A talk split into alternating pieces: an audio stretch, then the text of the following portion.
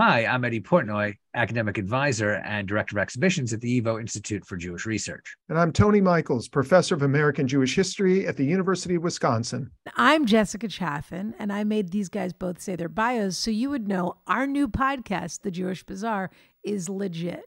People still say that? It's the latest podcast coming to you from Reboot Studios this December. Each week, we're going to talk about some of the strangest corners of Jewish history that your rabbi or your father or your grandfather or whoever really would prefer we didn't cover. We'll be talking about everything from wild eyed Jewish murderers to enraged revolutionaries wrestling rabbis to pornographers, and then some. So subscribe now by searching Reboot Presents The Jewish Bizarre wherever you get your podcasts. Here's episode one of The Jewish Bizarre.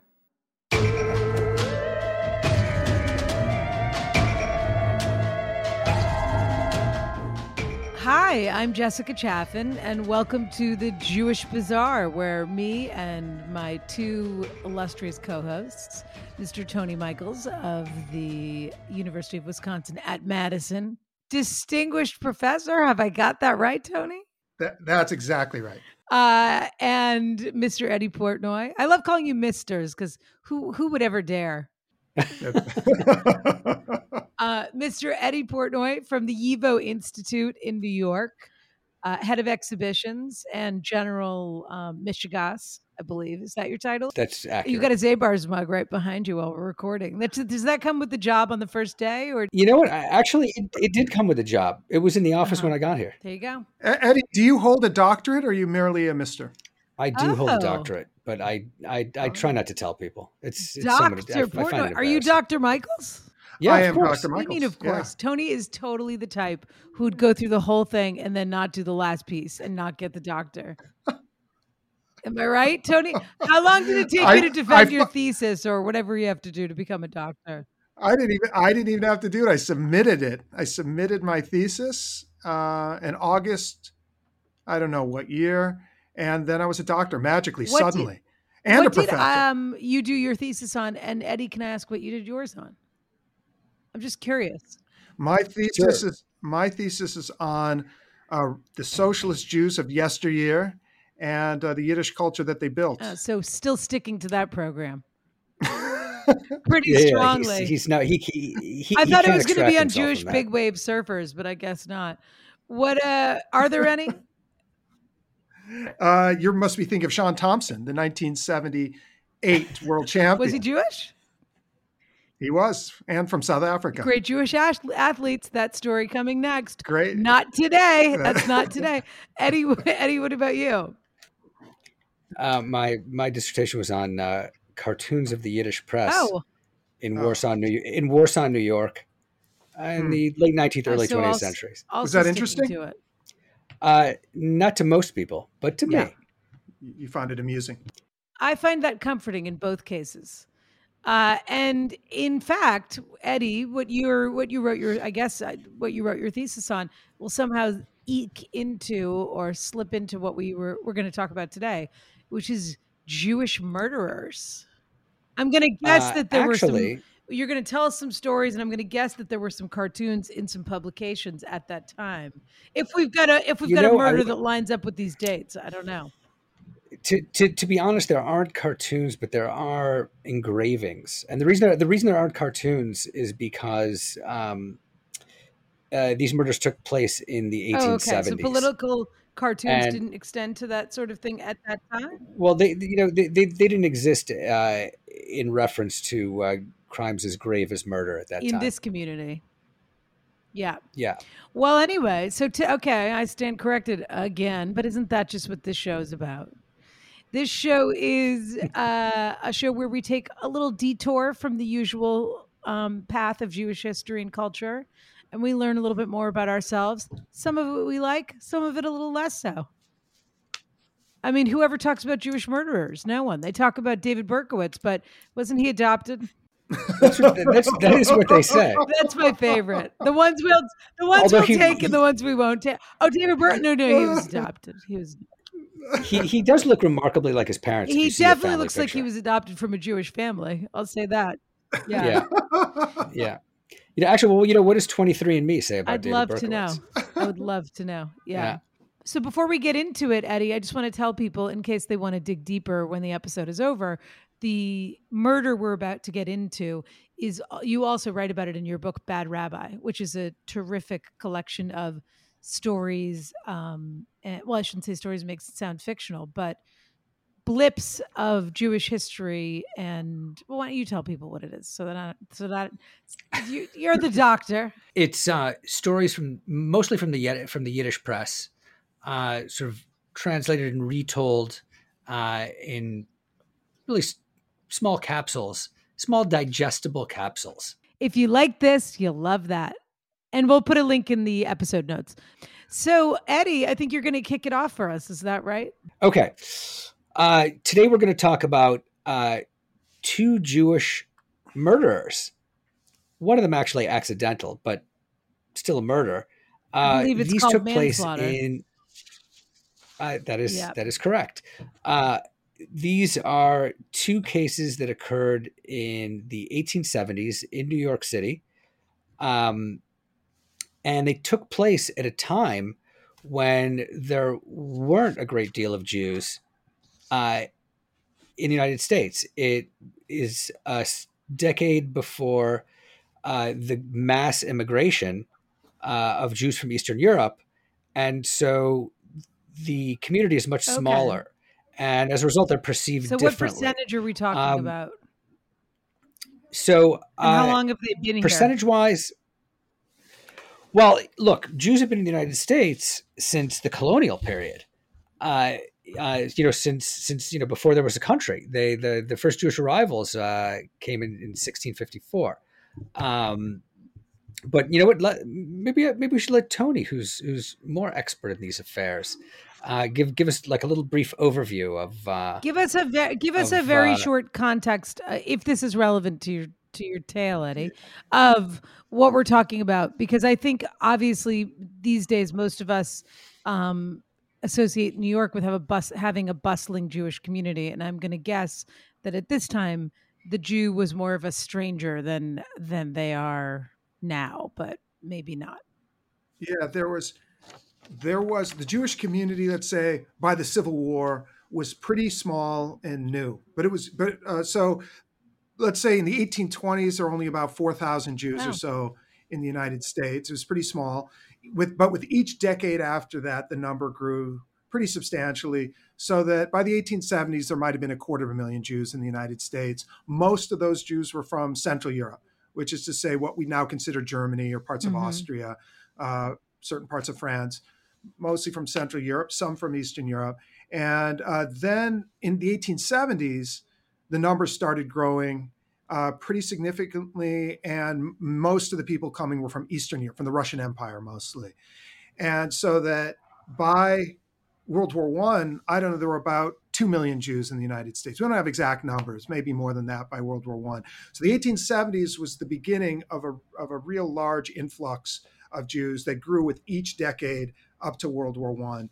What percentage of the United States? I don't know, less than one percent at the start of this story. You know, right by the end of you know the end of the Civil War, it's under one. I think it's under. and what does it feel like population. what does new york feel like at that time just in terms of the jewish community meaning Mhm. now obviously the jewish community is a very visible and um, important part of the fabric of new york i'm going to guess Mhm. at that time it was no different than any other immigrant community where they stuck to their own little enclave and people sort of understood them and sort of didn't understand them is that To some extent, yeah. I mean, first of all, New York was much smaller. So, uh, you know, Harlem was farm country. The Bronx, most of Brooklyn, this is all Mhm. rural. Um, so most of New York City is the is Manhattan, and then let's say from what we consider today, uh, I don't know, the what the 70s and 80s down to the tip of Manhattan is New York City, and Jews are are are clustering in the Lower East Side uh, which is the home to the largest Jewish community in the United States, even at this early point. Um, on the, on, at the time, the Lower East Side was called Klein Deutschland or Little Germany. Most of the residents of the Lower East Side are Germans, not not Jews, you know, Protestants. some Catholics, German speakers. And in that overall German settlement in the Lower East Side or Klein Deutschland, there were Jews, Jews from Central Europe, as I said before, but also a growing number of Yiddish speaking Eastern European Jews from the Russian Empire.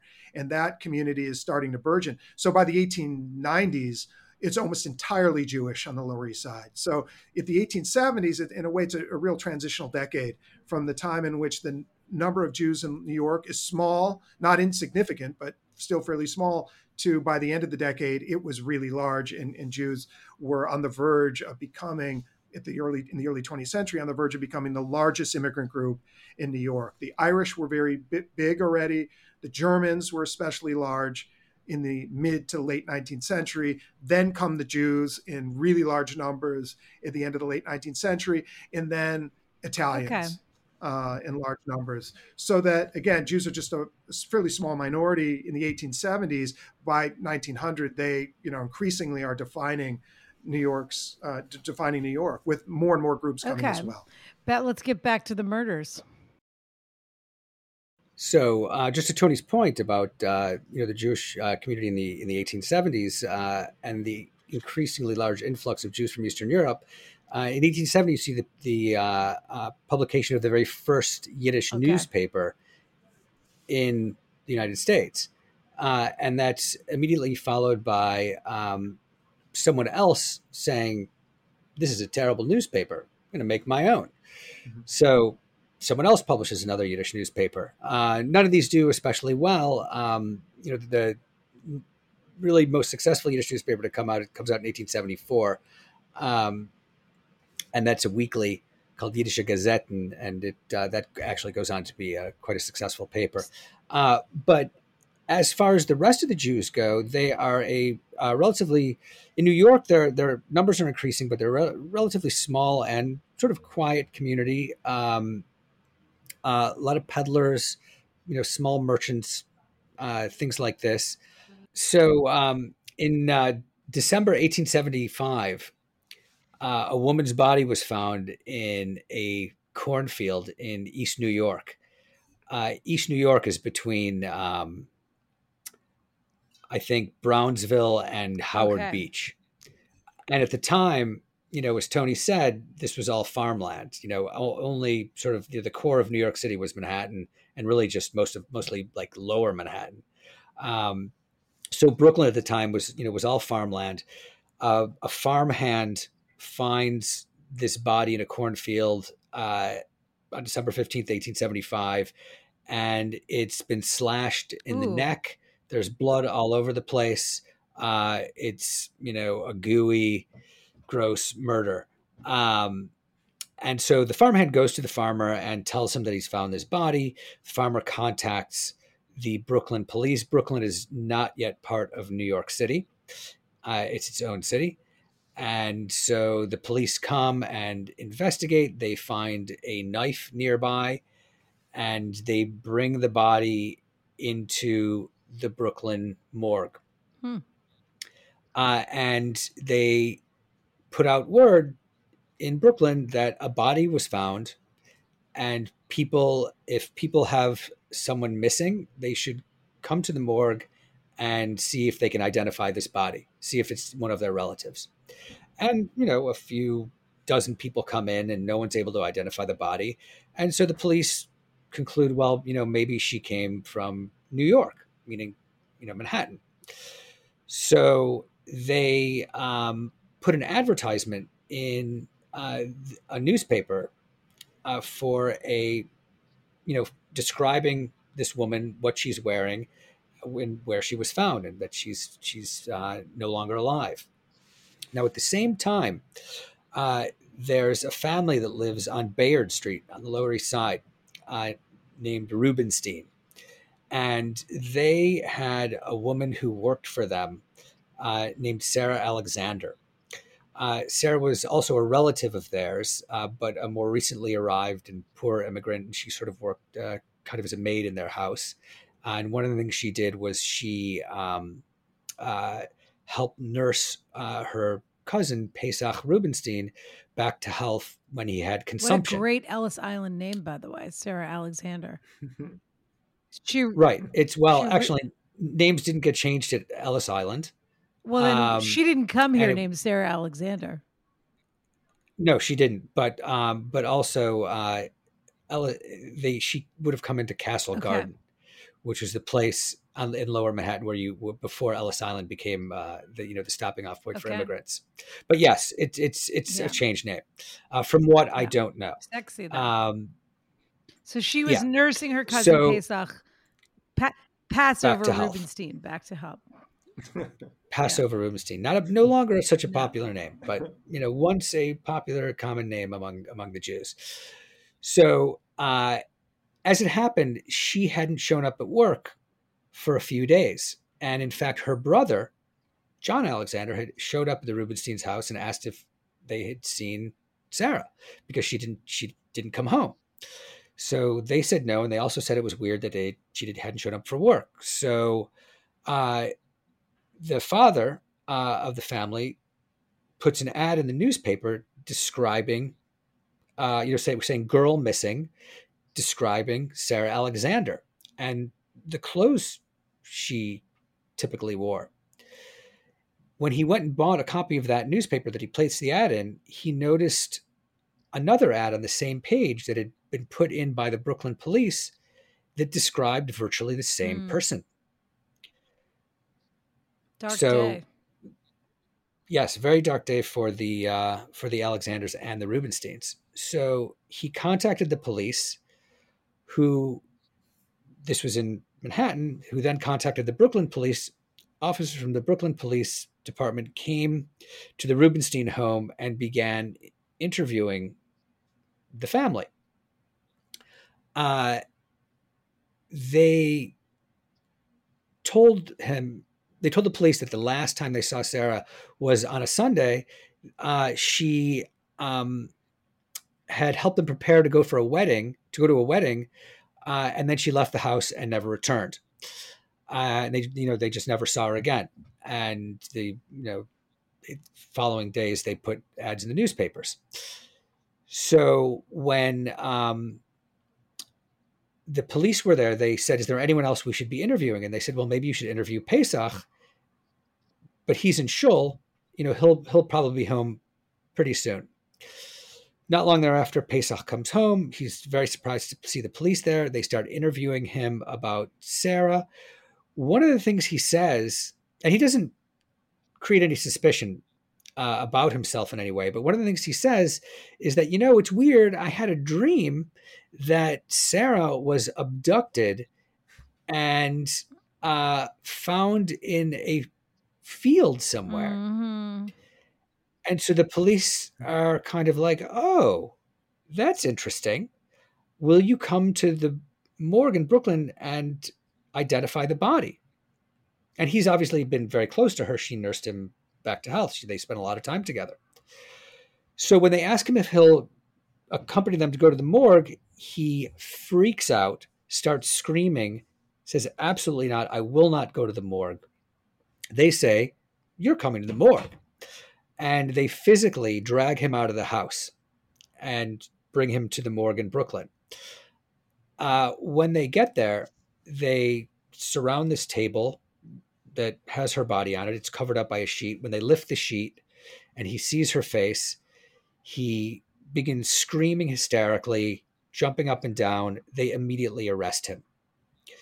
Uh, what they find when they begin to invest in their investigation and uh, you know, at this time, there's no fingerprinting. Forensics is, you know, very primitive. Uh, but what they do find is that the mud on his boots uh, matches the mud on her clothes, Mm. and this is thought to be the, you know, the uh, uh, mud from the field in Brooklyn. Uh, they also see that his um, uh, his clothing is flecked with a kind of brown, with brown spots, some kind of dried liquid that they think to be blood. Uh, and when they ask him about it, he says, "Oh, that's blood from the fish market."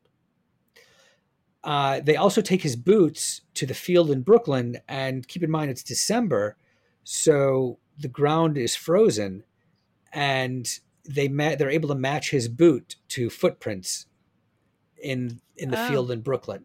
That's really And so they build- That's they quite a case. I mean, again, talking Yeah, so they- like they- this is very good police work, actually. Yes. So they they they, they build a very Mm-hmm. reasonable case. It's you know it's all circumstantial, but that's all that, that's available. They interview a variety of people. Uh, they find um, you know as I said, they found the knife uh, next to her body in the field. Uh, they discovered that that knife is a knife that's made with three rivets. Apparently, most knives at the time were made with two rivets, and so they find the knife maker in New York City that makes in Manhattan that makes the three the three rivet knives, and the they interview the, the girl who works at the shop, and she fingers Pesach Rubenstein as having purchased a knife a knife from them. Um, additionally, they uh, they find uh, the um, one of the streetcar drivers that brought them to the ferry and he points out Pesach Rubenstein as being a um, a swarthy Polish Jew, Hmm. uh, The best kind. Right? Who was with this woman in But- particular, and But yet why he did why, remember them. Why did he remember them? Yeah. why did he remember them? He remembered them because he said the woman wasn't wearing a hat, Oh. which apparently Very was unusual. And this is a time, This is a time when people wore Mhm. hats, so she wasn't wearing could a see hat. her face. it- yeah. Yeah. exactly and so um you know they, they the police built this you know built this case against rubenstein uh rubenstein's family uh got one of the top lawyers one of the top defense lawyers in new york city to defend him They had that kind of uh money. they all they had the decent money and also raised money? apparently apparently yes their friends and parts of the community Mhm. raised money in order to support uh in order to support uh rubenstein's uh case and they um at the trial they the family and the defense brought in a number of witnesses that could supposedly place Rubenstein in other place in in other Ah. locations. Uh, uh, unfortunately, none of these worked out. There was always someone else. Uh, like the prosecution basically took it apart. Um, you know, one one person said that you know, you know, I saw him in Shul on the day that that you know the body, you know, that, that he could have been, he was supposed to be murdering this woman in East New York, you know, and someone else said, you know, you know, no, I, I, you know, I saw him in the market, Right, and he It couldn't have like, been- they- They they- overdid they- it. He couldn't have been in 13 places at Right. once. right they you know they they they they totally um you know, you know screw, they screwed it up they they even brought in someone who uh uh allegedly claimed that someone else did it um but that person couldn't keep his story straight either. Uh and so as a result um the and I also have to add that the, the trial took place in Brooklyn because that's where the body and the, was found and that's where the murder took place. Uh and it was an enormously popular trial. Virtually well every newspaper in new york city wrote you know this was front page news on every in every new york city newspaper. Um, additionally people lined up to get into the trial just as you know viewers it was you know it was a What did they- popular venue what did they for, enter- call this trial? And was it the subject of like pamphlets and serials at that time? Yes, right. So that that comes after the trial when so so Ru- Rubenstein and the trial took, takes place in um uh in March uh 1876. It lasts about 10 days. Uh he's found guilty. Uh when he's when he's pronounced guilty, he stands up. Uh and one of the reasons that um or one of the one of the sort of excuses he gave or the, and that his his some of his witnesses gave was that Pesach Rubenstein is too religious to have committed a Mm. murder. He's an extremely devout man, and there's no way that he would have ever done this. Uh, so at, when he's when he, he's uh, pronounced guilty, he stands up and he, from behind his ears he unfurls his Oh. payas. He has a very long payas. He unfurls them and he says, "Do you see these?" these would prevent me from committing any crime. I'm innocent. Wow. And with that, he's carted off to prison. Uh, the Raymond Street, the Raymond Street jail in Brooklyn, which is a notoriously horrible, uh, horrible jail with you know rats and mold, and it's it's generally disgusting. Uh, and he's sent he's sentenced to Can hang. I ask, do we know anything about um him? Meaning, like, did he have a job or was he just a professional shul goer? Did this illness, I right. don't know how old he was, but did this illness, you know, you always hear the stories of he was a weirdo, he tortured a cat, he did this, he did that. I know we're going to know more soon about the relationship Right. between him and Sarah Alexander, but I'm just really curious because Right. that's such a psycho thing to do to stand up in front of the courtroom and say to pronounce himself in that way is such a like sociopathic or psychopathic thing to do. right, right. He so also could okay, have been so caught up what, in the what- fervor of the community. You know, Yeah. this is really dramatic. The the trial and the community Right. supporting him, and he's a celebrity, right? Well, yes, a to- notorious way. celebrity, but he Yes. is the center of everyone's uh, of the gossip at the, in this moment of New York and of the community. Yeah. Right. And right. So what what what the prosecution is able to to bring out is Rubenstein's motive. So it turns out that Sarah Alexander was pregnant Ah. and and wow. Pesach Alexander or I'm sorry, Pesach Rubenstein had found out that his wife was on her way over to New York from Poland. Oh. So the fact that he got his cousin pregnant when his wife was, let's say, imminently, according to 1876 terms, which means you know in a Sometime in the next nine uh, months, when she, she's going to be here. Right. Yeah. uh, when when she was arriving, uh, you know, he felt that this was a situation that he had to take care of. Now, um, you know, abortion at the time was illegal. That was one route that could have been taken. Um, but he didn't take that route. I think that his, it, it looks like his first.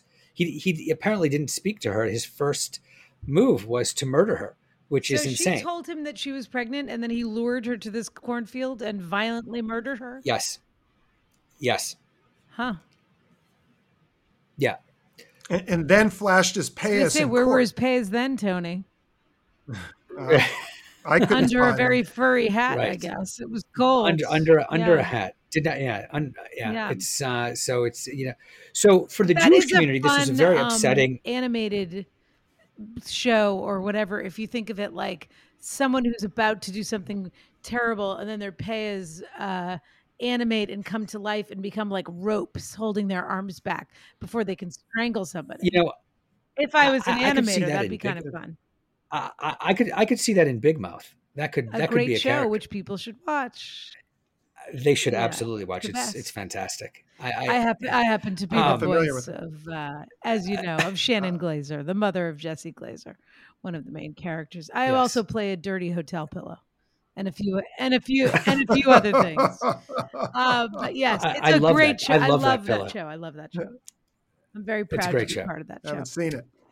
Your Right. son should watch So, it, uh, Tony. Your kids would love it. How old? Yeah, yes, actually, you know what? My ki- my kids loved it. Your kids yeah. would also love it. it's just funny I'd love as to see can it. be and dirty. You could. It's a family well, show. it- I've seen Captain certain fam- Underpants. no. This is It's not the very same. different. Yeah. But anyway, we digress. This isn't a Netflix commercial. This is um It's a Pesach It's- Rubin So he goes- thing so anyway, expose. he declares he's not guilty, then what? I mean, he's but the court has Right. already put him He- away. he- he- right. They, right. He's he's guilty, and you know there's there's a motive. He's guilty. But it's, there were you know, do we know anything about- else though about his life up until then? Or this is just a desperate So man he who felt cornered and had- this is what he did. he had been in the country for about three years. Uh, he, his family, his parents, or it was actually his father and his stepmother, uh, and uh, I believe some of his brothers and sisters had come before him, uh, and they probably suggested that he come as well because there were there was opportunity there, and he worked as um, a kind of jewelry peddler. uh, you know, sort of on the street peddling jewelry to people. Uh, I don't know how successful he was, but he obviously wasn't in good health.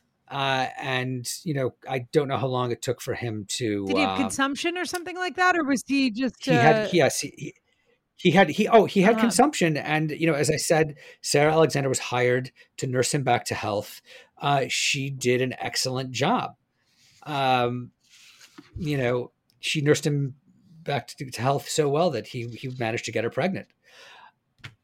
So um, he's as i said found guilty put in jail. He's sentenced to death sentenced to hang. Um, now in the meantime every New York City newspaper is writing about this. And one of the amazing things that um, has to do with this case is that I found out I had never heard of this case before. And uh, at the time I came across it, I was in graduate school and I had read, you know, thousands of pages of texts on American Jewish history. I, you know, had sat in hundreds of hours of classes. I, this is something this seemed important and uh, yet i'd never Right. heard of it. So i went to the american jewish history section of the library and started pulling books off shelves looking in the indexes for pesach rubenstein and i pulled about 40 or 50 books off the shelves and i found pesach rubenstein in three books. In one book there was two sentence two sentences written about him. In another book there was a paragraph and in a third book, which is a history of the Jews of Brownsville, Brooklyn, by Alter Landesman, uh, there was about a page and a half. And that was it. And I was sort of startled because I was finding so much material in the Ameri- in the New York City press about it. So at the time, and I want to say this is probably about 2005, 2004, 2005, a new database had come online of uh, American historical newspapers from uh, the 17th century to 1922, which is when at the time copyright ended it ended, and it allowed them to put all of these digitized newspapers online, and it was searchable. So I went to this database, I put in Pesach Rubenstein, and got 999 hits, which was the absolute total you could get. And what I discover was that uh, not only did every New York City newspaper write about this, but this was written about in virtually every single newspaper in the United States. It was almost as if it was syndicated. It was the story about the the Jew murderer, um, or the the the murdered Hebrew Jewess, the Hebrew murderer, like the Hebrew murderer of East New York. Uh, this was in this was everywhere, and so in the wake of the trial, as you said. Um, there were a number of pamphlets printed. Now, uh, murder pamphlets is a type of uh, literature, uh, very fascinating kind of uh, uh, type of American literature that uh, begins appearing in the 19th century. They are sort of sensationalistic, often illustrated pamphlets about uh, popular murders that took place in the U.S. Now, typically, for most cases, um, you'd have one, maybe two pamphlets created for, you know, each murder. For Pesach Rubenstein, uh, for the Pesach Rubenstein murder trial, uh, you had four pamphlets created, and they're all illustrated. Um, you know, him, you know, perpetrating the murder uh, in in in you know in the trial, praying in prison.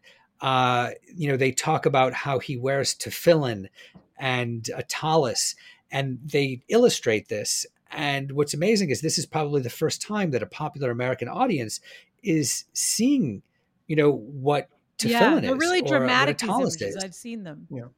Yeah. yeah. yeah they're they're amazing and so the the tr- because of rubenstein's you know religious sensibilities uh, and because he's an immigrant this becomes a you know a, sort of a jewish affair uh, you know really up until this tri- time um, you know jews aren't perceived as you know murderers as threatening they're not you know the the, the jails aren't full of jews um, you know they're they're seen as you know reasonably upstanding citizens, and that's also the way they try to portray themselves. So the Pesach Rubenstein trial comes along and you know sort of destroys this image. You know, in addition, you know the, the trial was so popular that in addition to all of these pamphlets and newspaper articles that were printed, um, the entire trial transcript was published as a book in the wake oh, of the oh, trial. were you able to get your hands on that book ever? Yeah, of course. Yeah, it's it's it's so amazing. Was it published you know, by it, a Jewish press or a non-Jewish press?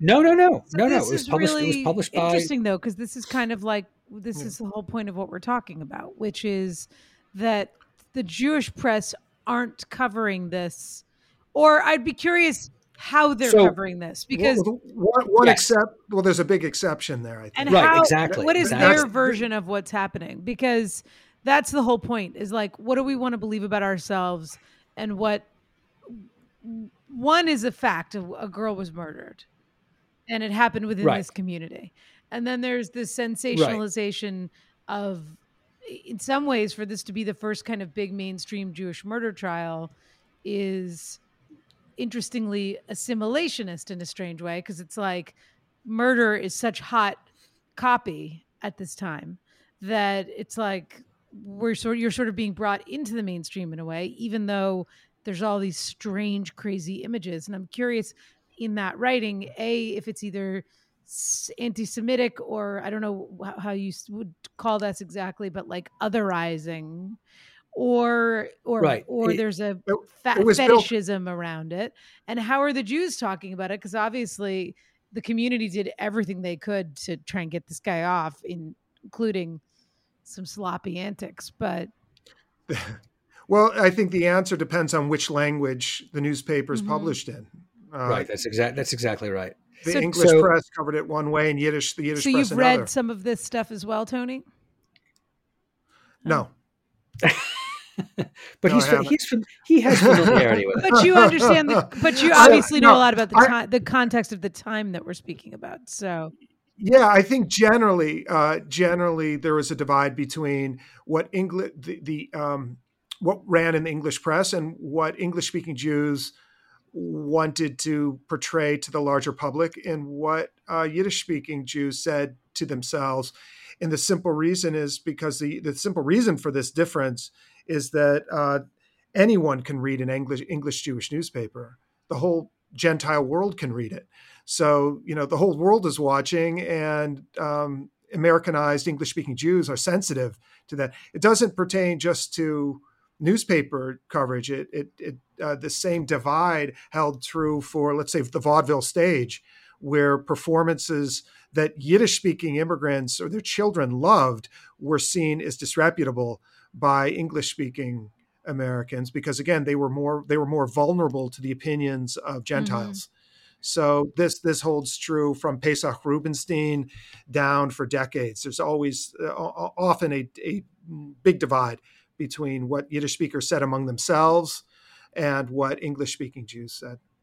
Right, and uh, you know, to Tony's point, you know the the you know the general press, the general English English language press, you know, some of which is more sensationalistic than others, um, you know, reports what they see in the trial. Uh, the Yiddish press at the time, which is very much a nascent press, there there aren't a lot of Yiddish newspapers. Uh, they reported in Yiddish as they see it, and they see it as you know this guy's a murderer. It's terrible. Uh, but it's all and they and they report on the trial as you know similarly in a lot of ways to the English language press, but because it's in Yiddish, they're not you know as Tony said they're not they don't have to be embarrassed about it because ultimately the Yiddish press is a private conversation among Jews. You know it's you know they, they no one else can read it. Now interestingly, there's a, a, a English language Jewish press, and they're humiliated by Mhm. all of this. They barely write anything about it and one of the one of the English language newspapers is run by the Reform movement, and one of the things they comment is a dig at the Orthodox. They say, oh, you know, being Orthodox was not an impediment to uh, Rubenstein being a Ah. criminal, but they they write virtually nothing about the trial. You know, especially in light in comparison to you know the rest of the press. They they you know act like ostriches. They just put their heads in the sand. so I think Yeah. that's the I, I just want to clarify something. You know, it's not uh, Eddy's not trying to give the impression that Yiddish-speaking immigrants were indifferent to the moral implications of the murder. It's just Oh, that no. they, they they were open to talking about it because, as Eddy said, it's a family conversation, it's a private one, where the respectable um, middle-class English-speaking newspapers viewed it as such an embarrassment they didn't even want to talk about it. Um, but that inter that dig at Orthodox Jews is important because what Reform Jews were saying at the time, and Reform was just really solidifying in the 1870s, what they were saying is Jewish law is Jewish law does not instill morality. Jewish law, all Jewish law is, is a series of outdated uh, strictures, uh, but it doesn't make one a better person. And and they were saying that uh, on part also to explain it's a critique of orthodoxy, but it's also justification for getting rid of, of the observance of Jewish law because they drew a separation, Reform Jews drew a separation or distinction between morality and ethics and and legal in legal in, in the law, uh, rituals, legal um, minutia of what you should eat and how you should, you know, what kind of clothes you should wear and all that stuff. They said, look, Orthodox Jews are obsessed with these sorts of minutia, but it doesn't make them better pers- people. Um, and here's Pesach Rubenstein, perfect evidence of that. Here's a man in Payas. He prays all the time. Uh, and what does he do? He commits a murder. A Reformed Jew wouldn't do that. So isn't it interesting? I mean, of course, well, first of all, that's just like any news coverage is what suits your community and the paper it represents kind of thing. Um, Not to be too narrow about that, but particularly when we're talking about these kind of small press situations. Um, but isn't it interesting that it then takes so much digging on Eddy's part? I'm just curious when we talk about Jewish identity and we talk about uh, there's something you know I don't want to, de- to derail too much, but let's say the concept of the mensch, which is sort of central to Jewish culture. This idea of a good Jewish man or a good man, a good Jewish boy. It's a good, it's a, it's a good Um, person. It's a decent, menschlich- per, de- decent person. A decent person. uh, and that that is a big th- you know there's the original myth which is the chosen people and then there's the mensch and these are big um, cornerstones of of jewish culture and life right is that fair to say uh, at least philosophically Yeah. and so this stuff just doesn't square with that which is why we're talking about it today. Right.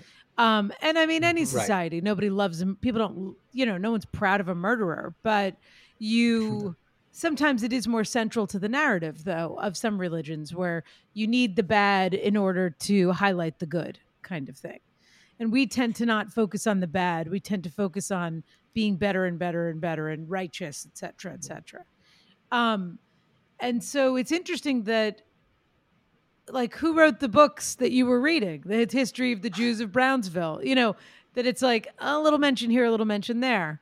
And i'm curious i know i think you have one more tale for us um, but that maybe we can do an abridged version of. Um, just as a i'm just curious actually you don't even have to tell the whole story. I'm just curious if there are other um, mm, psychopaths not uh, sorry other murderers who pop up throughout the next what, whatever 125 years or maybe earlier in jewish history but where they we didn't know about them and then they had to be sort of unearthed. But they were important at the time but then the culture sort of decides to close the pandora's box on them because they don't jibe with the narrative. Does that make sense? Right. So in the wake of the Rubenstein trial, you have, and incidentally, I just wanted to, you know, create some closure by saying that he was he was not in fact hanged. Uh, he uh, starved himself to death in prison, Ah. denying the hangman his. Uh, how long did that work. how He long did that creating- take Uh, not that about a week, not that long. Uh, he was kind of a mess. He refused to bathe. he only it took him a you week know, to starve to death eat. Well, it was. I think he was very sickly. I, I, I it was. This, is- but this is what the, this is. These were the reports in the papers. Um, not But in the to, wake of the trial, so he as I used all the energy he had to murder her and then he and then he took to his something like that. Yeah. He, you know, he, he, but he the trial took of- its toll on of, an uh, already Yeah, it- poorly person it did. Yes. So uh, in the wake of the trial, you know, as I said, they, there there were these, you know, four murder pamphlets published. The entire trial transcript was published uh, as a book, you know, for popular consumption. Uh, in the, in addition, uh, I found in, a, in, an anthology of popular songs from the 1870s listed a song called "My Name Is Pesach Rubenstein." Um, you know, unfortunately, there's no music or lyrics, but you know, that the fact that there was a popular song of that name is just astonishing.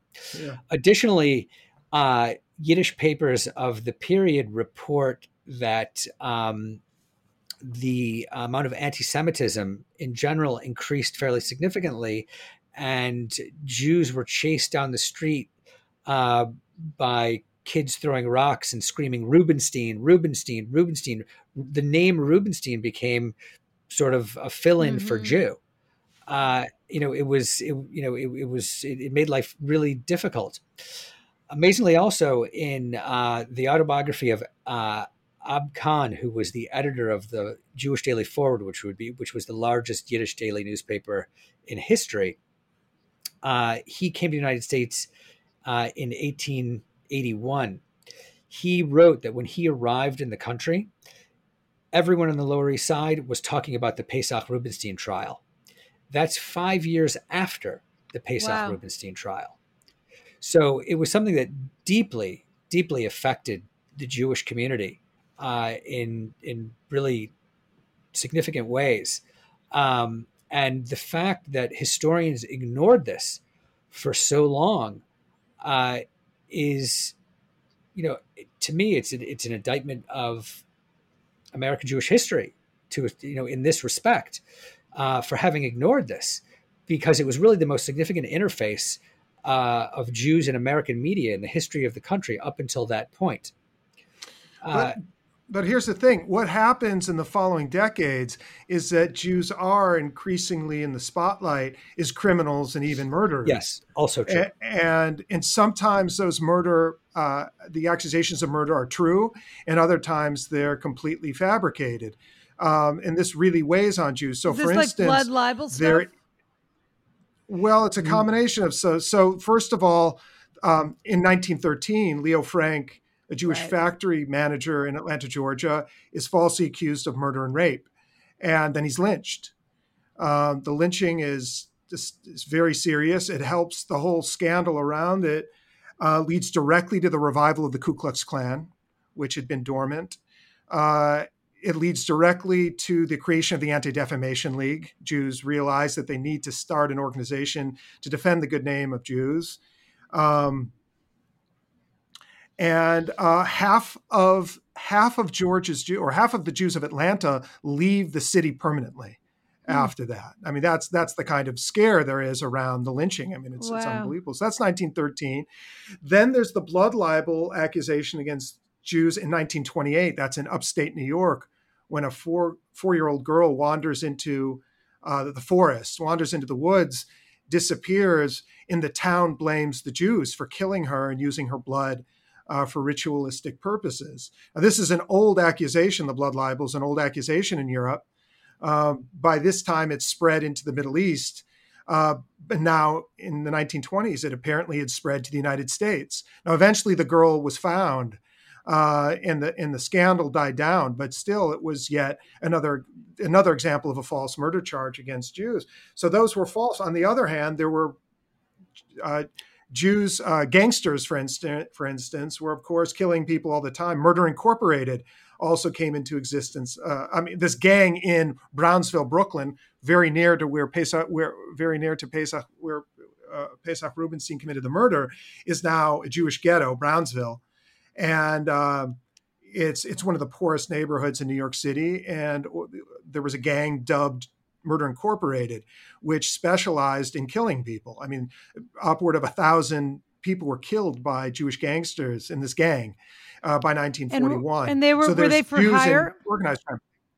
They were for so hire. They were, contract, anybody, they were, contract, they were contract hire them. Jewish anyone could Jewish. hire. They're contract yeah, then sometimes they worked with Italian gangsters too. Well, isn't right? I, but yeah, so I wonder, hire, isn't that wasn't that um, Suge Knight's company, Murder Incorporated? I can't, or before Death Row, I can't remember. Or one of the albums is called Murder Inc. So possibly murder. I'm curious if they Murder, knew Inc. that the connection to that, or if they just that was their own idea. They- I they think I think Murder Inc. is a tattoo No, shop. I, INC, Eddy, INC. It, it, it, it, Murder Inc. is part of American popular culture. In 1960, there's a movie called Murder Incorporated, but in that, uh, starring Peter Falk and some others. But if, as I recall, J- Jewish references were taken out of the movie, so you didn't know it was a Jewish gang. Right. So- and, and, and Jewish historians don't address these things until the 1980s.